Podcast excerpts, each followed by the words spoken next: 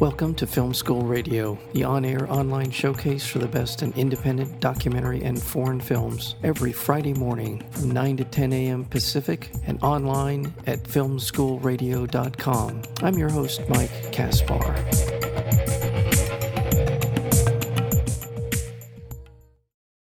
So long as we are watching history, history is never over. Three minutes of footage shot by David Kurtz in 1938 are the only moving images remaining of the Jewish inhabitants of Nasielsk in Poland just before the Holocaust, narrated by actress Helena Bonham Carter. Three minutes, a lengthening explores the human stories hidden within the celluloid.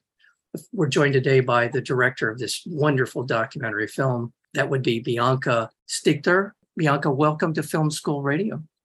Thank you. Pleasure thank, to be here. Yes, nice meeting you. Uh, thank you so much for this film. Uh, there's just so much of the story itself, the way it's told, the haunting nature of the film, and the and the opportunity to kind of meditate on this world that of the people that we lost, and mm-hmm. and and of the humanity behind it all. Tell me a little bit about how you became aware of the story the book and then moving forward into a film? How did all that happen? Um, well, way, way back in 2014, I was scrolling on Facebook and I saw a post called Three Minutes in Poland. And I thought that's a very intriguing um, title. So I clicked on it and found out it was uh, a book called Three Minutes in Poland, uh, written by Glenn Kurtz about the home movie his grandfather had shot in 1938 in the town of his uh, birth, Nasielsk in Poland, um, not so far from Warsaw. And it also said that you could watch um, the footage, footage he shot on the website of the United States Holocaust Memorial Museum. So I went over there and watched it and was immediately very caught by it in first instance because it was um, for a large part in color. And that is of course for that um, uh, time and place very rare. That you know everything we see from that time which is recorded is usually in black and white almost to such an extent that we start to think that it happened in black and white. But here you saw it in glorious albeit a bit um, faded colors and what you saw was a very vibrant, uh, vivid street scene with all children that uh, wave and look in the lens and try to stay um, in the frame. And um, as I was really watching it very closely, then suddenly it was over because three minutes are, of course, quite short. So I immediately had the thought, wouldn't it be great if we could make it somehow last longer, to extend it in some way. But I wasn't working as a filmmaker, more as a film critic. So I didn't do anything with this thought. Until a few weeks later, Rotterdam Film Festival asked me to make a video essay that just became in, in fashion then to make video essays. And I said, okay, um, yes, I would love to work with this um, old footage. And they said, okay, go ahead. So then we made for the festival a version of um, 20 minutes after I, I contacted uh, Glenn and read his book and interviewed him. Um, then I thought, okay, we can still do more with this um, material. We can extend it and lengthen it more. So then it took another five years to make the documentary as it is now you mentioned that the film was shot in uh, August of 1938. Yes. I think it's important for our audience in the sort of the context of world history. This is almost precisely 13 months prior to the beginning of World War II. Yes. And that event was triggered by the Nazi German military invading Poland, which set off a chain of events which led to World War II. Yes. And so when you're watching this film, it's not just watching these people as they go about their lives, about the fantastical nature of a, someone with a camera in town mm-hmm. and mm-hmm. everyone who can is trying to get in front of that camera so you see the the joy the, the, without guile this joy of being captured on film Yes. but you also cannot help but think of what we all know is inevitable for these people. Um, it's just a, it's such a powerful anchor for the film, Mhm. and and I feel like the whole film pivots around that notion that we know how this is generally going to go. Absolutely, especially because a lot of uh, people, especially the children, are are really looking into the lens, into the camera. So they have this urge to be seen. They want to be seen. So, in a sense, when you're looking at them, you feel very close to them, and they don't want to see, be seen necessarily by us, but still, it gives the feeling as if you're answering them. But at the same time, you feel this closeness, you are very aware that it is an illusion because there's a ravine separating us of time and history. We cannot warn them, we cannot do anything but watch. So it's also very frustrating in that sense. in beginning the process of deciding how you're going to approach the material, how you're going to tell the story, working with Glenn Kurtz, what was your sort of north star, if you will, of what you wanted from the film? What was the the historic value of it, the humanity of it, the, the what was it that that sort of guide was your guiding principle in putting the film together? Absolutely. First instance, I think uh, the footage testifies to the enormous raw power of, of film and photography as recording devices because it's so different from anything that went before painting or sculpture. You never have that sense that this is really um, doc- uh, documenting you know? This is really um, the raw power of of this um, media. So you really can can see it as a kind of um, evidence yes these people have really existed. And because the footage is quite uh, rare what then follows is of course um, that you want to know everything there is to know about it. Even the tiniest piece of information feels as a kind of uh, revelation or a kind of victory of um, the erasure that was intended by the by the Germans. The film is bracketed by seeing all of the footage. Mhm. We see it at the very beginning, all of it again at the end. And that's powerful. And and I found as someone watching the film that I would be picking out people in the crowd every time we saw the footage playback again over that I would be looking, try try to sort of figure out and place myself in that square. Like what would I be thinking? I, particularly the young woman that we see in a lot of different scenes in in the in the three minutes who seemed to really know where the camera was and seemed to be sort of performing, if you will. I mean, at least she, she I'm sure in her own mind, but you can't help but put yourself right there. What were they thinking? What was going on for them in this moment of of a sort of a very festive event in the town for just that little, little bit of time that that was going on. And Yeah. for me, that is so powerful. Yes, that's where I, I apart from getting all this information, the, the, the other uh, strand, let's say, what I was trying to to do is just let the let the footage be, let it breathe, so that you really can get acquainted with this place and this people, and hopefully in such an open way that the viewer can have the I, feeling that he's roaming the images him or herself.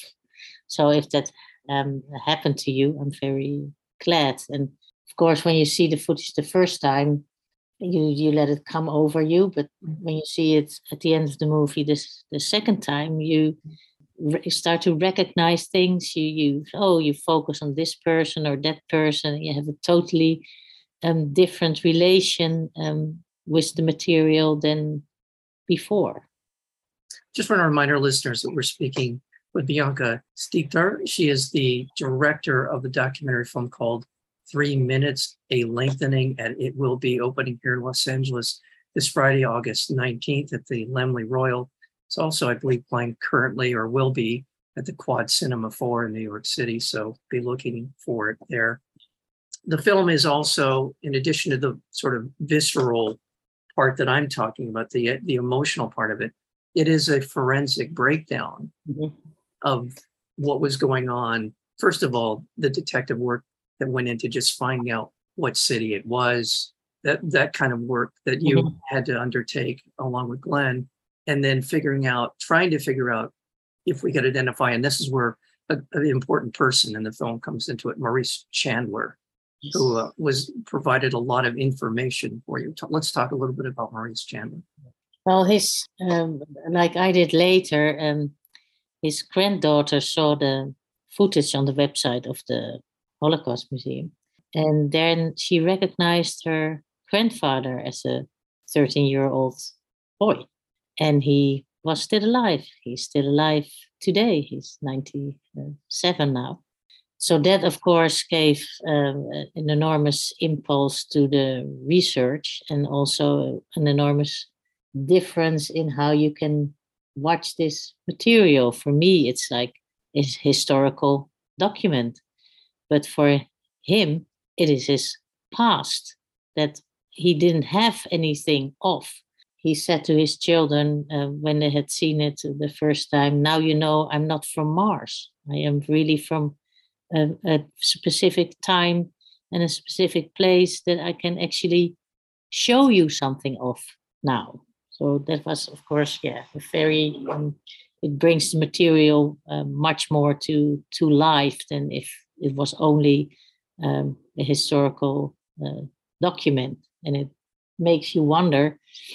You know, we're so lucky that Mr. Chandler is is with us still, but there will become a time that there's no one uh, there anymore who actually lived through this time. So this film is a bit on the cusp of that moment.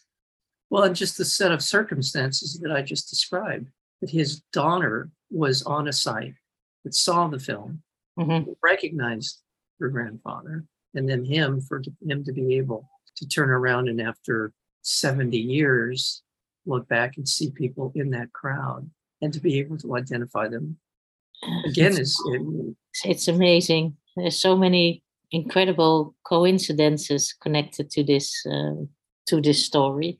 For instance, when Glenn found the, the the reels of film back, they were in such a bad condition that if he had found it only a month later, and it would have been not be able to save it anymore. So that really goes to show the fragility of of um, the historical records that we have. Right.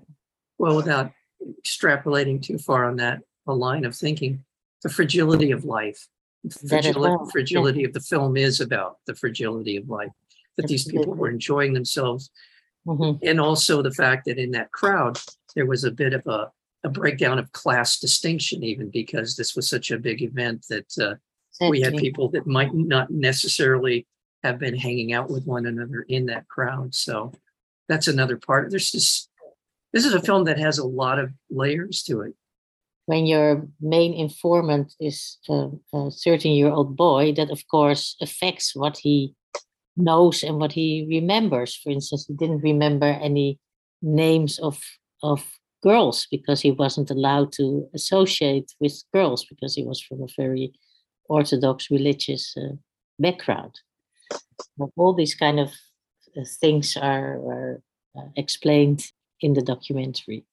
I would be remiss if I didn't mention the looming horror of what the Nazis did in just to give some context to just how quickly all of these things happened, how Mhm. radically these people's lives changed. The invasion of Poland was September 1st, 1939. The beginning of their horrific, I don't know, journey is not the word I, I should be using, Mhm. began in, nine, in in December of that year when the Volstadt moved in and they were basically the, the shock troops that were in charge of rounding up the Jewish people and essentially sending them to their deaths. So within a, just a few months beyond the invasion, this is this is what we know. And this is again, you can't this is the shadow that is cast over this entire film. And in the film, we get to the present day as we discuss what the remnants of Jewish life was in that town. And, and let's talk about that. You know, what, what is, what of the Jews is, re- and, and that town and that, that community remains? Um, almost nothing, but now it's it's a little bit um, changing, as you see at the end of the movie after it was um, made. There was a memorial erected on the grounds of the Jewish cemetery, and also um, um, a mural about the button factory that plays a large part in the movie.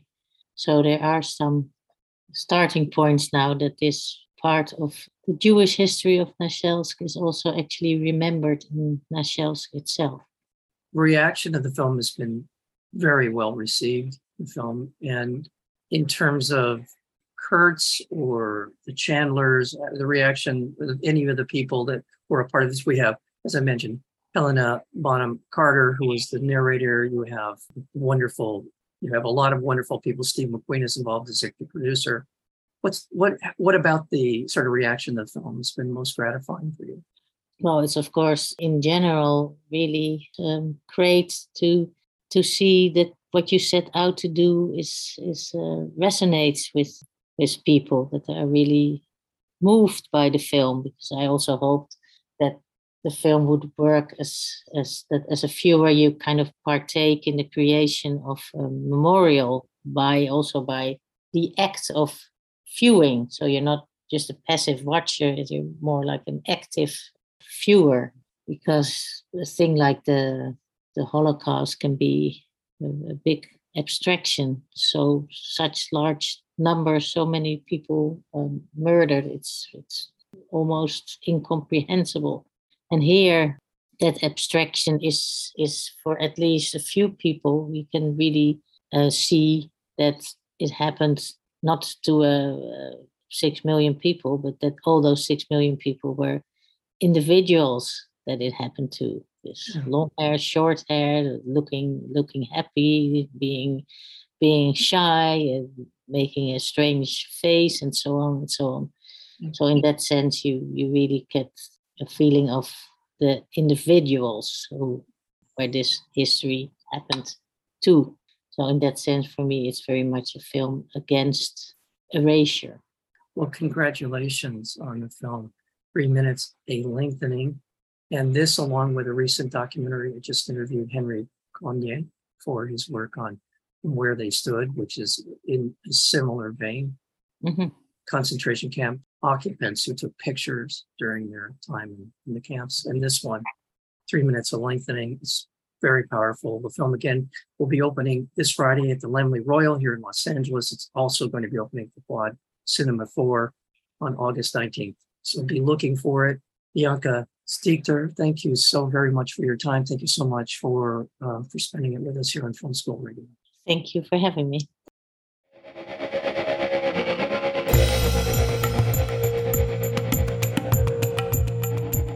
You've been listening to Film School Radio, the on air online showcase for the best in independent documentary and foreign films. You can find out more about the program at filmschoolradio.com. I'm your host, Mike Kaspar. Thank you for tuning in, and we'll see you next week with another edition of Film School Radio.